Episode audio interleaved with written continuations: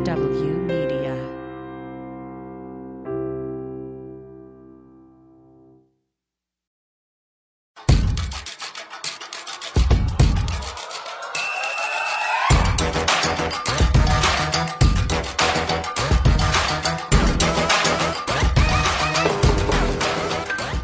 This week I had the joy of being in a room of incredible activists in Boulder, Colorado to support, yes,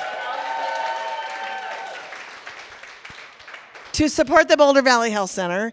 And part of that program happened the day of the arguments for the Mifepristone case. So we decided to get together with my dear friend, Jess Mason Pieklo, host of the Boom Lawyered podcast, managing editor of Rewire News, and have a conversation about what happened in that hearing so we could actually get it out to people real fast, talk about what Dobbs meant and what that meant for the hearing, and talk about activism in general. So without further ado, let's get to that conversation. This is amazing. Like, this doesn't even feel like anything except a really fucking amazing conversation that we are about to have. I'm so excited to be here and to have it too. So thanks So- for having us, Boulder. Yes. Thank you so much for having us um, and for supporting um, independent abortion clinics at a time where that support is more crucial than ever. Um, truly. Lizz is pretty amazing. If you don't know her work, um, you should absolutely familiarize yourself with it. One of the things that, that I love most about Abortion Access Front, Abortion AF, is that immediately my head goes to abortion as fuck. Yeah. And they are. They own every bit, and it is exactly the kind of stigma busting, narrative changing work that is so critically important right now. So I just want to make sure and get that out there. Thank you. We have a lot to talk about. At some point, someone's going to have to take the mic away because I am a lawyer and a journalist, and I have a mic in my hand. And I'm a snarky asshole, so I'll shut you down. So it works out, right? See how that works? Right? So We're also friends for, we have to say, we're friends for 15 years. Yes, so we go back. I'm not just being weirdly unfamiliar and saying weird things. Um, this is our relationship. It's all weirdly familiar. It's what it is. It's amazing. I'm going to tell one little Lizz uh, story, and then we're going to get right into it because there's so much stuff to talk about. You may know that there was a big uh, hearing down in New Orleans, but out of a case out of Texas, and it was wild. Lizz and I had the joy, pain, sunshine, rain Responsibility. of covering it. So, and I'm sure folks have a lot of questions about that. But um, as as JJ mentioned, I am the executive editor of Rewire News Group. We are the nation's only media nonprofit dedicated exclusively to reproductive and sexual health rights and justice news. We are celebrating our 10 years um, as an independent media organization. And nobody else does the work that we do. No So one. If you care about this issue and you care about journalism, please go check out Rewire News Group. We do amazing work, if I do say so myself. I will say that too. And as you may have heard, there's a little lawsuit challenging mifepristone, which is one of two uh, pills currently used in this country in the medication abortion regime. Mifepristone happens to be safer than Tylenol. I feel like I should just, or aspirin, I should just say that right now because there's a lot out there about how dangerous this drug is, and that's all horseshit. But you know, you never know, and so we're just going to say it. Um, a group of uh, anti-choice doctors And a dentist. and a dentist. I always have to interject and a dentist because if your abortion goes haywire, where you're going to go is the anti abortion dentist to shame you and then not help you. That's um, because you work on cavities, I guess. Exactly. I have no idea. Exactly. Pull a wisdom tooth. No. Yes. I don't know. It's just. I'm sorry. Um, but, but so a group of, of anti choice doctors and a dentist formed a political coalition, truly, and said, what we want to do is um, basically figure out a way to do a low key national medication abortion ban, is what it is. And Erin Hawley, Josh Hawley's wife, said, sign me up. I am your gal. We are going to do this. She's the lead attorney filing the case. And so they cooked up this group and they cooked up a claim that mifepristone was rushed to market and is wildly unsafe. And my math, I'm a lawyer, I'm not good at math. Mifepristone has been on the market 22 years ish, we're calling it. in the United States. It has been in Europe since 1988 and also used to 12 weeks. in Europe. So I just want to lay out how advanced Europe is. So there's been some studies and some abortions Yes. With this re- regimen. We, we've got some data. We've, yeah. A little bit of data has been collected. So, at any rate, cooked up a lawsuit, found a willing attorney, and said, now all we need is a judge on our side. And so. But wait, will you, before you talk about the judge, talk about what their claim is so that we then go to the judge? How they think that they explain their aggrievements? Because this part's fucking insane. Okay, so where do we begin? Um, so first of all, they don't they hate the the FDA. Like, let's be very clear. This is a medication abortion lawsuit, but this is about the power of the Food and Drug Administration to approve medications generally. So, like, good luck on vaccines or future cancer treatments or anything that they don't really like. And they don't have to have a reason other than it hurts their feelings. That's the equivalent of the legal theory of standing that they have articulated in this case. And standing, for the non lawyers in the room, is basically the skin in the game that you have in order to bring a lawsuit. That way, we don't have like any Tom, Dick, and Harry just filing a lawsuit, unless, of course, you want to challenge abortion restrictions, in which case, open season. So they say the FDA just was wildly out of control in approving this medication functionally. And then they also say that, hey, by the way, there's this law from the Grant administration, President Grant administration.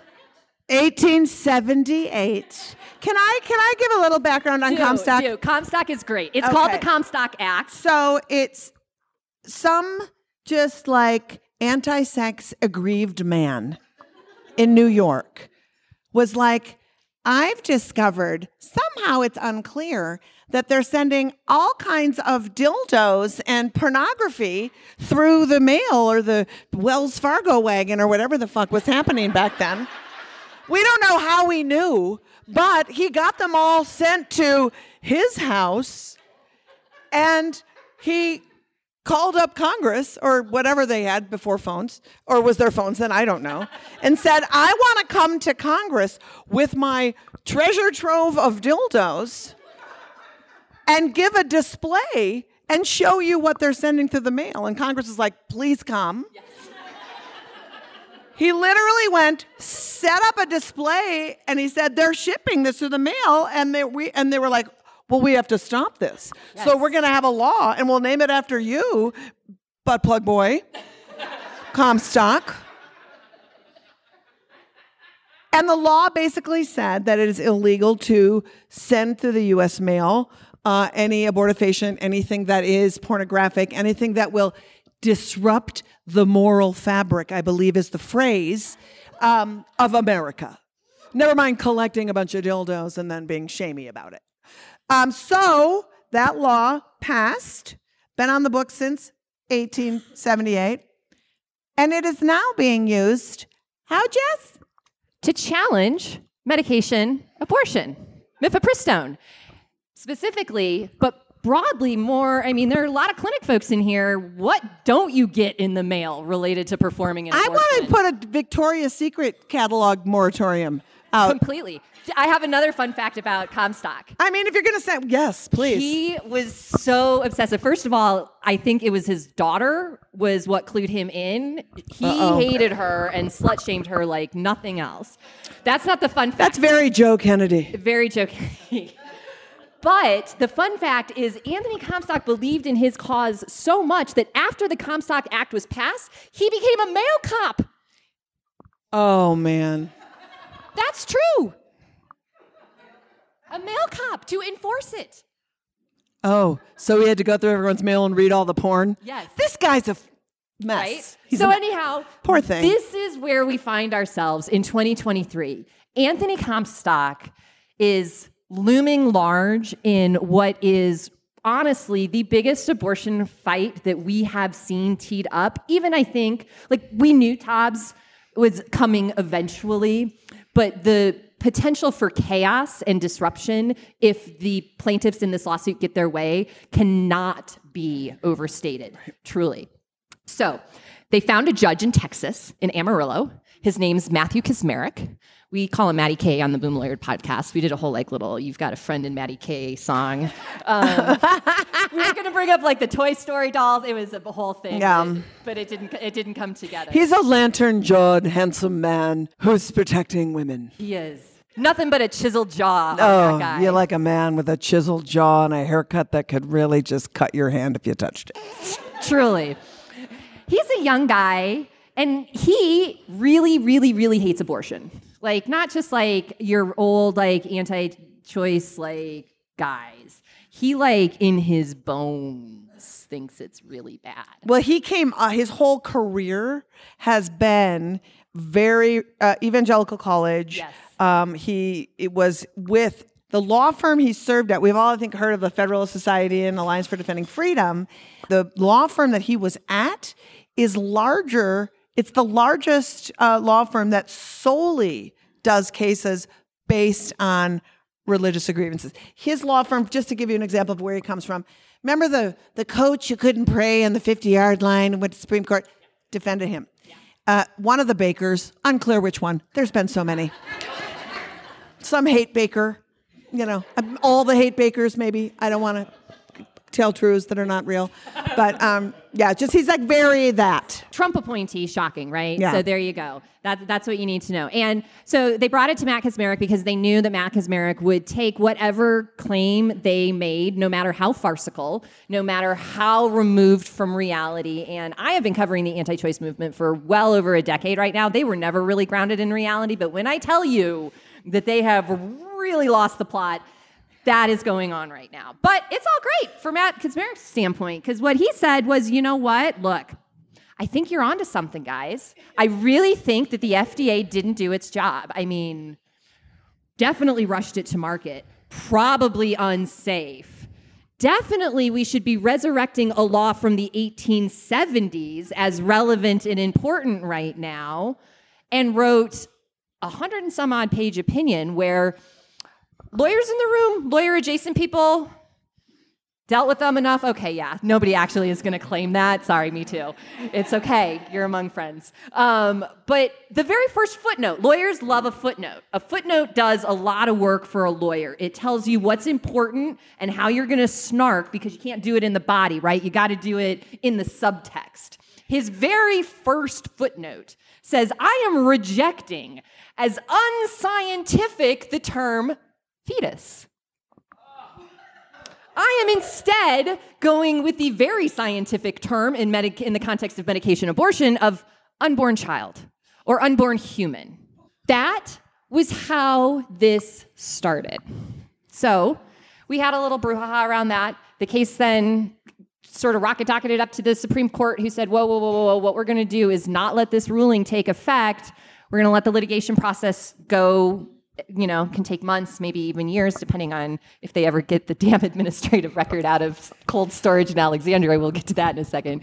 But they're, you know, we're gonna we're just gonna keep the status quo as it is. But telegraphed all throughout that stay that they are interested in considering the reach of a law inspired by a man who came out of the Civil War and said, What I need to do is start hoarding dildos. Yes. And also just just to point out part of their case also is that the way the FDA looked at something in the year 2000 was arcane and needed to be reevaluated, but an 1878 law is fine. Legit. Completely legit. Yeah.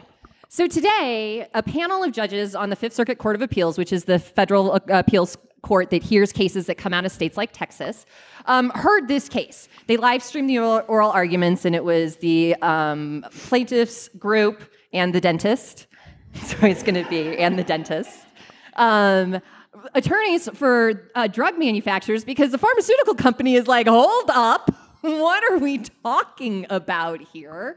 Um, so there is this weird narrative where maybe big pharma comes in and like does something Saves the day. saves the day. That feels so dirty. I feel so dirty even. It's very that. yeah, because the truth is the company that makes the mifepristone, which by the way is the generic name Yeah. for mifeprex, um, the company that makes that called Danco, they're like if you get rid of this, we go out of business. And that is a big fat no no. And there are cases that the, the one thing the Supreme Court loves to do is save a fucking corporation. They sure do. For sure. So, so it's like, are we in a by any means necessary situation? It's, yeah. Uh, so, so here we are. Um, they heard arguments saying Erin Hawley was there, you know, um, the judges who heard the case. Um, we have two Trump appointees and a Bush appointee. And it was. I mean, it, I, just, I know it was. A, where do we start? Well, I think the, the sort of overall situation was we all knew going in that these judges were not just happenstancy. It, it was really bad. Like one of the judges actually said that like abortion is a moral failing of society. Um, and the attorneys that laid the case out uh, for our side were attorney for the DOJ, um, attorney for Danco, which is the pharmaceutical company, and then Erin Hawley on behalf of the dentist. So um, when our side started laying out just the facts of the case, she was interrupted instantly within 30 seconds of like, cut to the chase. We know this. What are you trying to say here? Yeah, it was openly hostile. It was openly hostile. And I felt like in listening to it, and I was trying to listen to it as like, as much as I could as a layperson. And what it really felt like was what these people need to prove is that they actually have standing. They actually, and they keep saying over and again, the attorneys for um, the anti abortion people kept saying that they're harmed and aggrieved, and that because all of a sudden medication abortion is going to be sent through the mail, that somehow the emergency rooms in this country are going to be flooded with patients that no one is looking after and that these and that these anti-abortion doctors are going to be inundated with these patients and not be able to treat their other patients. So right on its face you're like who the fuck is having an abortion and then needing to go to a doctor and to call again the anti-abortion doc. No one is calling you. Like no one that even likes you is calling you. You get no calls. Your dance card is fucking empty. And so the whole narrative that the judges kept kept insisting was that they had a right to bring this case.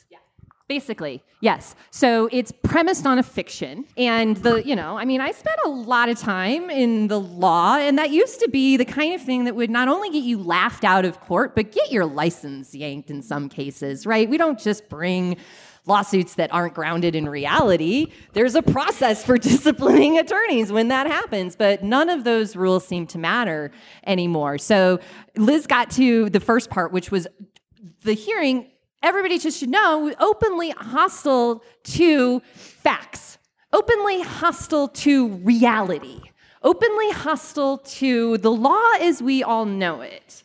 Openly hostile to the women attorneys who were arguing the case on behalf of the of Danco, the manufacturer, and uh, the Biden administration as well. At one point, I distinctly remember Judge Cory Wilson, who spent some time um, on the Mississippi Court of Appeals. He's a young guy, he's younger than me. You're supposed to say, yeah. No, just How is that possible? And spent some time in the Mississippi uh, legislature as a Republican. So you already know what his credentials are on this, and was basically like, why should we believe anything that the FDA ever says? Have you seen the FDA? Do you know the FDA? What is the FDA even? Literally, it was it was like a Seinfeld episode with the airing of grievances. completely. It was just like, and another fucking thing that they got yanked, and another thing that they got yanked. And the attorney was like, they were presented with evidence with which they, the FDA, decided we're going to take this off the market. But he was going back to DES, you know, the he was going back, right? Yep. And the thing that you need to know, they filed these people, these aggrieved doctors and the dentist. The three big points that the manufacturer of mifepristone made were A, none of these doctors could actually show that they were forced at any point to treat somebody for an abortion in any kind of post-abortive care and, and, and that they their conscience the, the conscience clause they were allowed to um, bring up they never did one the three cases that they cited of where they saw somebody where they had to do a blood transfusion or a blah blah blah were all pills that the patient had said were gotten in India. The FDA does not have jurisdiction in, in so it's not even FDA approved drugs. And lastly, and the big part for them is telemedicine. How does that work? Can people give you a pelvic exam through the internet? Like just fucking literally. Basically, that was a question. Yes. Are the pictures good? What's the screen Yeah. quality like? Was one of the questions. What's the hashtag? You know, so dumb. So part of this is telemedicine abortions are unsafe. And the lawyer for Danco said, We aren't here to talk about how people procure FDA approved medicine. We're here to talk about did this medicine go through the rigors and are these people somehow harmed because of the process with which the FDA put this drug on the market? And so the third thing is none of these people could say that they had ever treated anybody who had received the drug through a telemedicine visit. So that's the whole, those are the things they had to prove. And Erin Hawley, again, she married Josh Hawley, so this is what we're talking about as a lawyer. Was like they would ask her, and she'd say, Well, they would say, Well, how are you aggrieved? Like, you need to tell me how these doctors are literally under duress. And she's like, basically, she was like, Well, because abortion exists. And it's like, that's not a thing.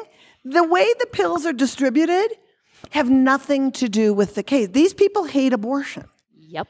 And so these these judges were desperately trying to again, please help us help you is the anthem also with these right-wing judges, right? All the time. And so listening to them begging for Erin Hawley to give them a reason and when she couldn't, they just moved on. And that was the part that felt really discouraging. Yeah. And that is a direct response and a result of the Dobbs decision. Because not just because Dobbs overturned Roe and overturned Casey, but because Dobbs signaled to lower court judges that it was open season to do whatever the hell they want when it comes to abortion. Folks may not know this, but when the Dobbs decision was first taken up by the Supreme Court, the question before the court was not should we overturn Roe and should we overturn Casey? The question that was before the court on the original grant of certiorari by the Supreme Court was should Mississippi's 15 week ban stand under existing law? Existing law at the time was Roe and Casey. Yes. Then Justice Amy Coney Barrett got Oh, wait, wait, wait, no, wait. Just before before you do launch into, you know, I call her scary decisis. scary decisis. It's a law joke. Six people get it. It's fine. I barely get it. But it went through that scary lower court we were just talking about, said it wasn't okay. They went through it again and they said it isn't okay. How that case got to the Supreme Court we because the Attorney General of Mississippi decided to go rogue and say, I'm going to bring it to the Supreme Court. And the Supreme Court in the normal times have always said we take cases when there is a controversial issue that we need to settle. But the lower courts twice said this is clearly bullshit. And then, but once it got to them, now launch into scary decisis. It- she's right. All of that happened. So, so this, the Fifth Circuit Court of Appeals twice said, nope, this law, Mississippi's ban cannot stand. Mississippi AG goes rogue, goes up to the Supreme Court. The Supreme Court doesn't reject the petition outright. It thinks about it and considers it goes, call it a conference. The conference on the case over a dozen times. Then Justice Amy Coney Barrett gets appointed.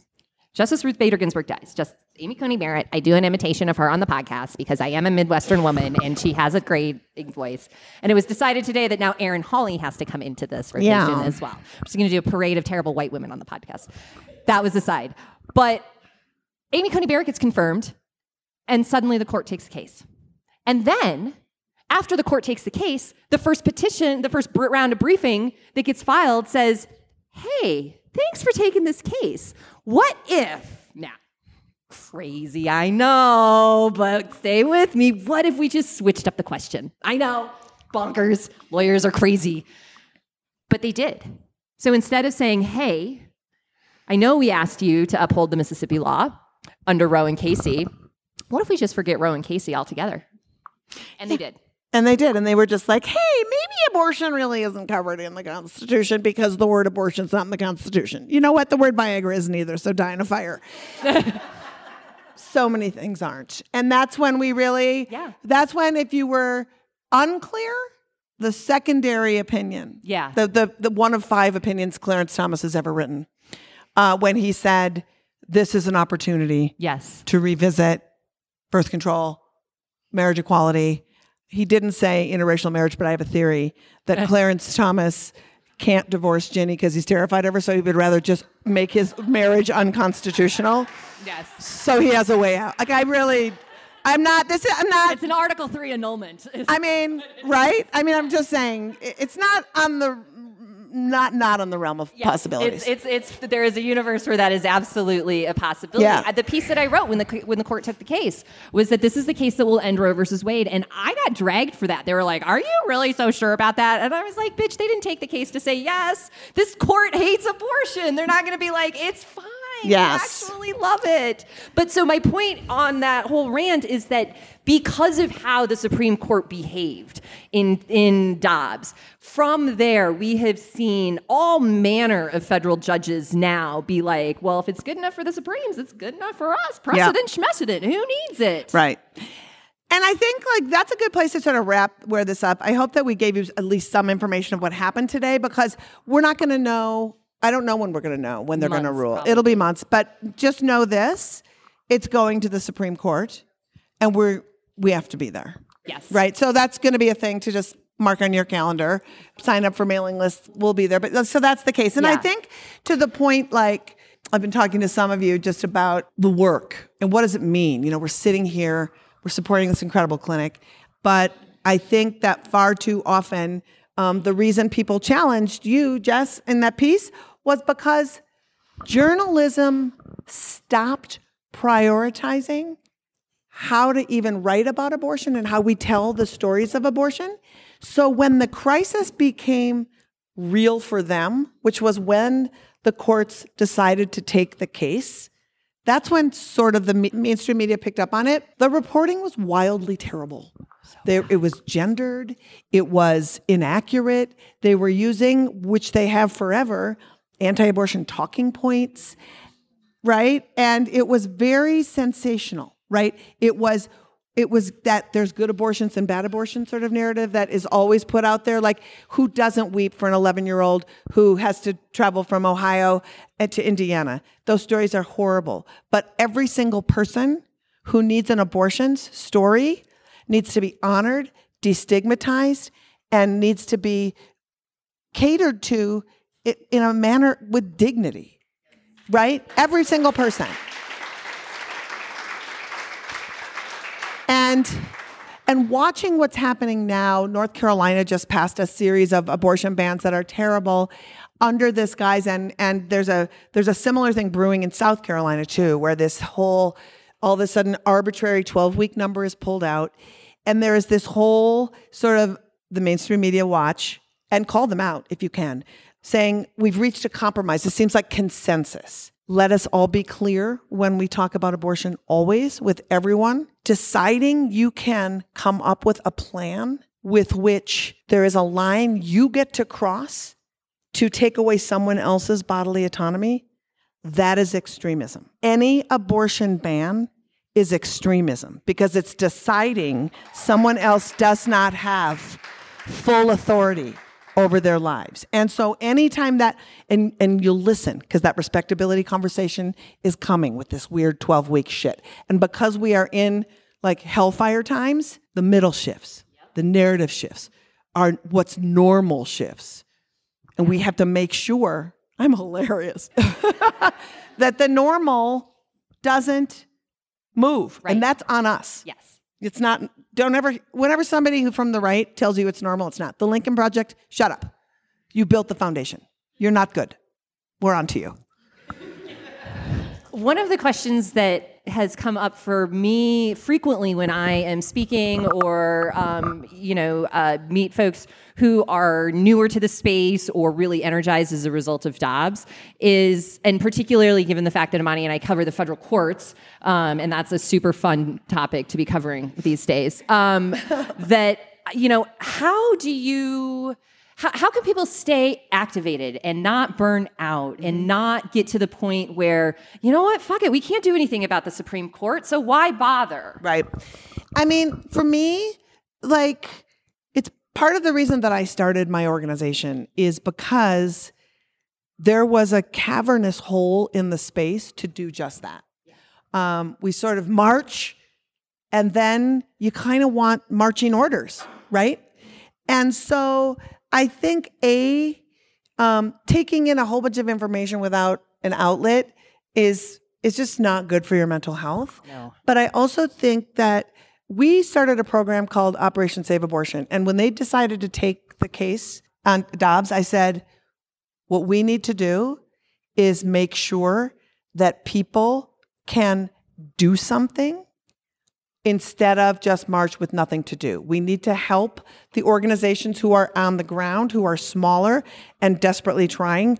We need to help grow activist bases by connecting with all of the activists on the ground. And my organization travels around the country a lot. Um, part of the thing that we do is um, I gather musicians and comedians together, and we do shows very much like this. Sometimes we'll do our podcast live. Sometimes we'll do like a variety show type thing with comic, comedy music, and then we'll have conversations with the, with the local activists and the providers. And so we'll get 400 people in a room, and then there'll be tables lined up, so it's kind of an activist fair, and then people can hear what they need to do in the space. And we've been to probably 45 states. I've visited over 300 clinics, and what happened was we stay in a town for three or four days and we developed relationships with these small groups. And it's like, wouldn't it be cool if you and your six person amazing dope or, organization was part of a cool coalition where if you're trying to do a fundraiser and you need someone to make you graphics, somebody else in the coalition can help you. We can all help build that. When you say, oh my fucking God, they're trying to make my city a sanctuary city for the unborn and we need people in city council meetings, um, we can help fill your city council meetings for you so that, you know, those things are happening, right? But in the course of doing that, and this part's nuts, I think I'm going on a tangent, but this is end up good. We started talking to them about the protesters outside of the clinics and about how profoundly terrifying they were. And the escorts know them by name, right? They know them and but sometimes they didn't know where they lived, so they assumed they were local. So as we're traveling and we're talking, somebody in Mississippi is talking about this local asshole, blah, blah, blah. And then Alabama's like local asshole, blah, blah, blah. And we're like, um, he's Mississippi. Same guy. Same guy. So we were like, is anybody just making a list of these people's names with data? Nobody was. So we started a database and we have created the largest anti abortion database in the country. And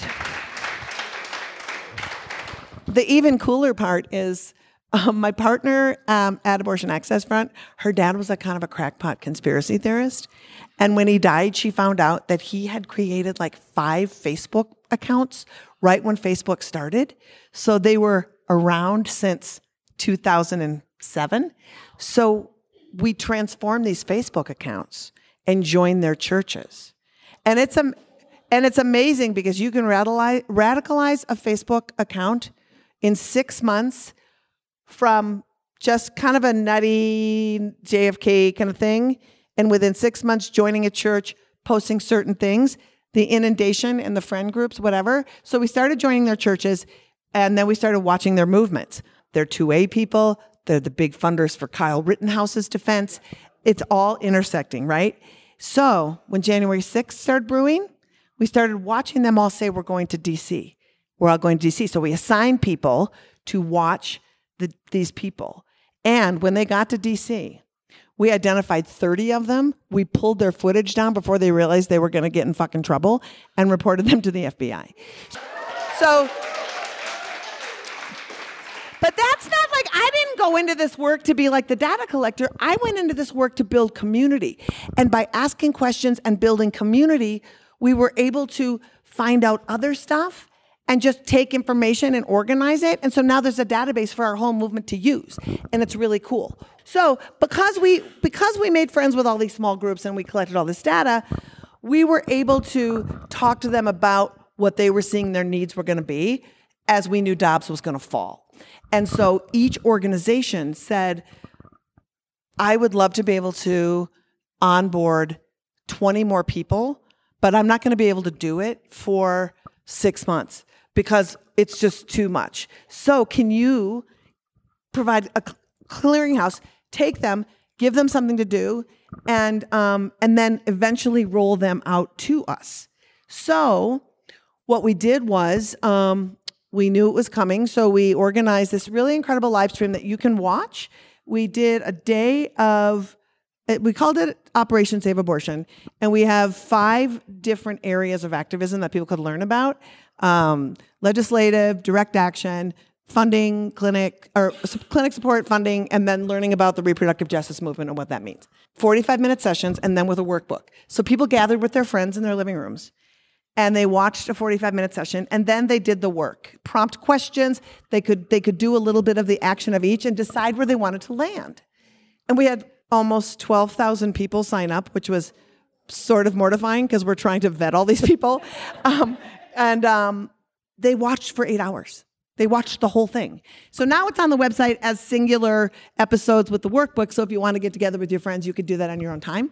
But we're able to have this amazing activist calendar now that's on the website also. And we're able to engage these people and roll out these activists to these communities.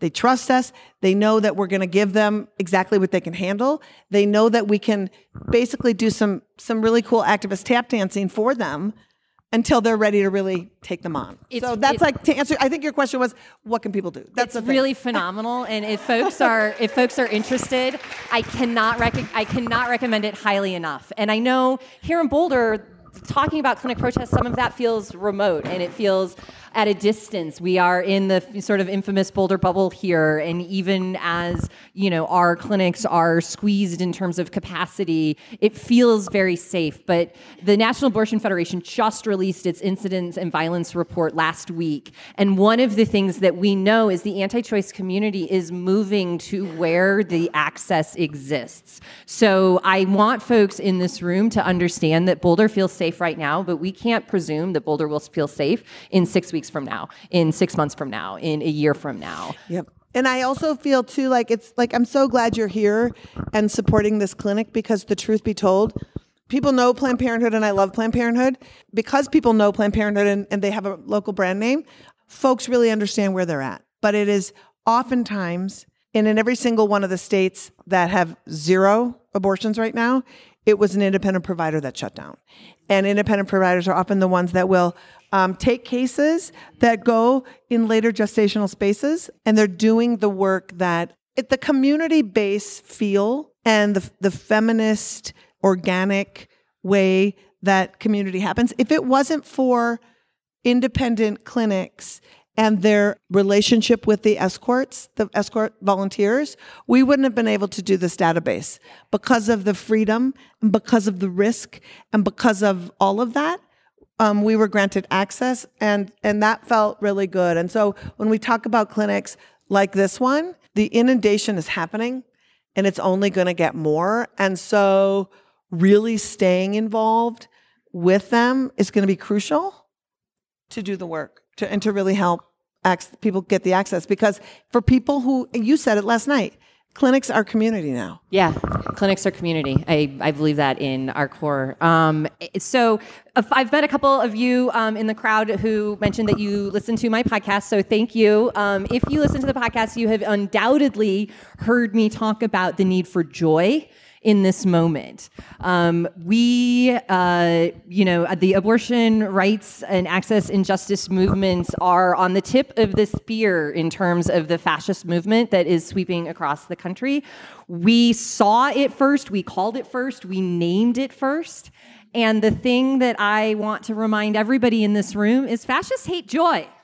They, hate hate, it. joy. They hate it. and they're not funny. And we are so much funnier Yes. than they are. And it's like also too, like, and this is really real. So like some of the stuff that we have done out on the road, just to give you an idea how we do clinic support and community building. There's a clinic in Detroit that was a lot of times the people who work at clinics, and if we have folks here that work at clinics, they don't get a time a lot of time to hang with each other. And a lot of folks are single parenting. A lot of folks are working two jobs. A lot of folks are doing a lot of stuff. So there's not time to actually let them connect with each other and with the community. So Clinic in Detroit really wanted to have the community get to know them because shit can get stigmatized, things can feel weird. So our team was in Detroit. There was a park down from the clinic. Uh, we permitted the park. We brought a bouncy house. We got a grill. We got a DJ. We got a snow cone machine. And um, my team watched the kids, made the food, served the stuff. The clinic hung out with each other and then got to engage with the community. They didn't have to worry about sitters. They were actually able to grow that base, and we were actually be able to provide that support for them to do that. And what's really great is the anti-abortion people see that, and then they often bring their kids to um, to the to the protest and to the clinic, and they have these big week long festivals where they'll just go you know, attack a city. And so oftentimes when that happens, we will go and we make sure that we have bubble machines. We make sure that we have stuff so that children see us in costumes and see that joy and sparks into their head that maybe there's another way and that maybe at some point when they can have the autonomy to leave, they can think about something else that happens. And so I think that like the joy piece is profound and it also recenters everything that we're doing. If somebody needs an abortion, it's because they want to get their life back on track. And I'll never forget a physician saying to me, Sometimes, Lizz, I don't think that people think about the fact that when people are alone, and often they are when they need a procedure, that the first time anyone's ever been kind to them is when they get to me as the provider. So when you think about that role of the people doing this work, why I center providers profoundly is because I want them to understand that they deserve joy. Whenever you ask an abortion provider what they need, they'll fucking list off what their patients need every time, all the time. They never talk about themselves ever. And so to be able to do that is like really great work. And it also reminds you, and that's why we want volunteers, it reminds you why you care. yes. When you see that you're like doing something lovely for a staff and interacting with the staff or the escorts, it reminds you what you're doing. You know, if you're escorting patients, it reminds you there's a person, there's people, there's community that you are actually helping while this shit is going on. I love that. What else is bringing you joy? the things that bring me joy, like I, I really feel like I feel like activism is self care for the very reason we said kind of early on, which is when you have purpose, when you're when you're this shit is happening, it really feels like a, a release and a catharsis. One of the things that brings me great joy is in New York once a month, and this is really fun. There's an anti-abortion Catholic church, redundant. There's a Catholic church that is a six block walk to the Planned Parenthood in the village. Once a month, they have a mass for the unborn. Once a month, my cohorts gather outside the mass. And we, when the mass is out and they're walking down to the clinic, they have the mass and then they walk down to the Planned Parenthood so that they can protest. We stand outside the church and we dance and we bring music. And once a month, what is a four and a half minute walk takes an hour and a half. And they can't get there. That brings me joy. Love it. Lizz Winstead, everybody. So it's getting people to be in community. You know, my my dream is to have people see our work, learn about our work, and then say, I've got five friends who are game. Can you help us do a thing? I'd love to get together and be part of some national action that you're doing. I'd love to be go with, you if you do go to DC and and have a thing planned. You know, I don't know if when you saw during the Dobbs decision, the news media had gigantic heads of the horrible that we made those heads. That was us.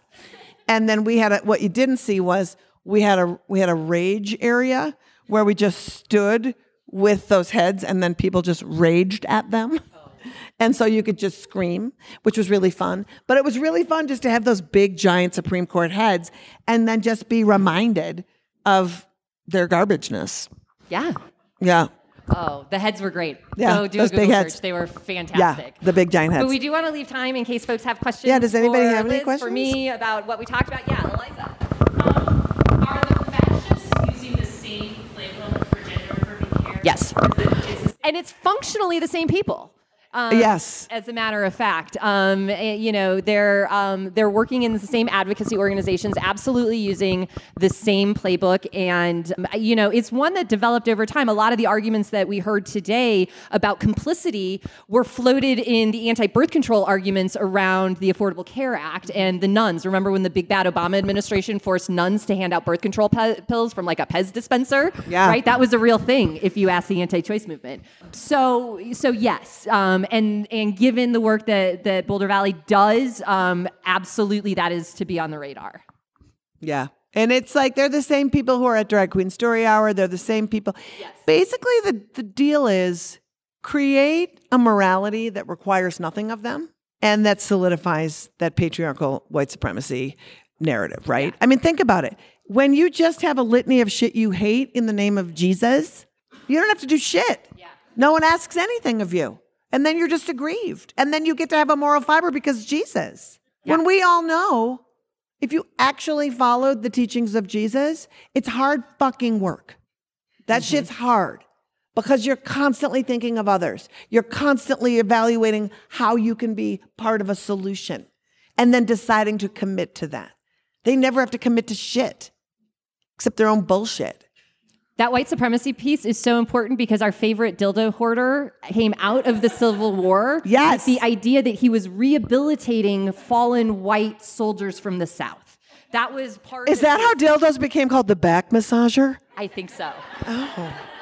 If not, let's say it is. I think so. But but I mean truly like to really to really put the name on it is is important. Yeah.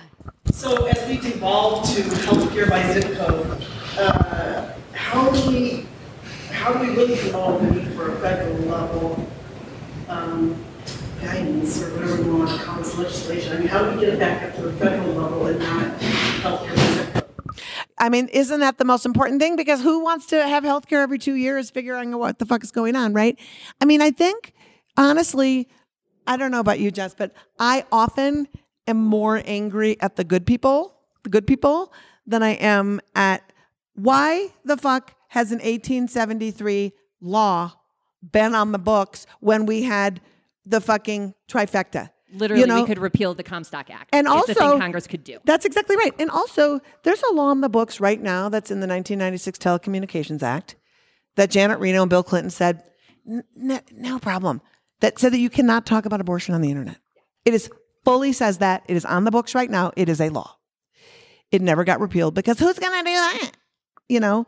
And so um, when I look at that and when I look at how much we've been marginalized, how often we have all been told, abort your it's a silo it's a wedge issue you're causing problems why are you bringing this up always dismissed and so what we need to do i don't want to say maybe it's good but watching this happen dumping some of these fuckers that won that shouldn't have in the next congressional election trying to keep the senate and demanding that they go back to a Roe based codification so that we can have that. I think it could be different. And I think that we need to really be working on targeting some of those seats. I mean, is it possible Lauren Boebert could go? Could this guy throw out seven? I mean, 700 votes. Like, that would be awesome, right? I mean, George Santos, like that New York fiasco, New York was a fiasco because elitist fuckfaces in the, the DCCC ignored. We would have held the House unprecedentedly in a midterm election. And we didn't because the guy who was in charge lost his own race. Winning. So I think that's I think that's what we need to do. And I think that I think people will be fired up. It's gonna be really interesting in 2024. You know, we'll just see. We all know kind of where we're at now. What do we do with it? I think is the question, and helping mobilize that. And 2024 really is, just to put the finest point possible on it, the first election we have had since the Supreme Court has stripped away a right that it had previously recognized. This is truly an unprecedented time in terms of this of where the country is at. And just to drill down even further, n- there will absolutely be conversations, there already are, around a national abortion ban. This is what holding the Senate, what holding the presidency, what holding Congress is really about in 2024 mm-hmm. is the reality of a national abortion ban.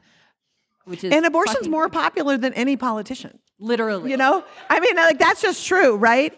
And so when you look at that and you look at, at where we're at and you look at some of the states, like as we drill down, OB-GYN departments and hospitals are closing in Idaho because people can't practice there. You know, people, students aren't going to med schools in red states. Kids aren't going to college in these states. Mm-hmm. And so, as we look at the snowball effect of what's happening, how long is it before we, the women of Iran, should inspire us all? And it's sort of shameful that we're not in the streets. Yeah. Because how many women have to stand in the parking lot of a hospital and hemorrhage and have sepsis before we say that is not enough? Because it's happening every day. Not sometimes, it's not an anomaly, it's happening every fucking day. And so, this is why, again, going back to the movement piece, we have providers doing incredible care. We have incredible abortion funders, people prac- funding people to travel. We have people doing really good legislative and policy work. But until we are actually able, and Jess and I have been talking about this, funded to mobilize people to take to the streets and make sure that when they're in the streets, they're doing something proactive, something fun, something inspiring, something that makes them want to go again, and then something that also keeps them active when they're not there. That piece doesn't exist in a way because if we say we care, if we say, if I say I care about this clinic, it means that I have to do everything in my power to make sure you simply get to do your job. That's what I want you to be able to do. I don't want you to have to fucking correct the record. I don't want you to have to fucking have protesters outside your house. I don't want you to have to fucking correct the, the facts on abortion. And I don't want you to have to defend yourself. For fuck's sake. I don't want it. It's one thing we can do. Don't make doctors defend themselves. Why would we allow that? I don't know.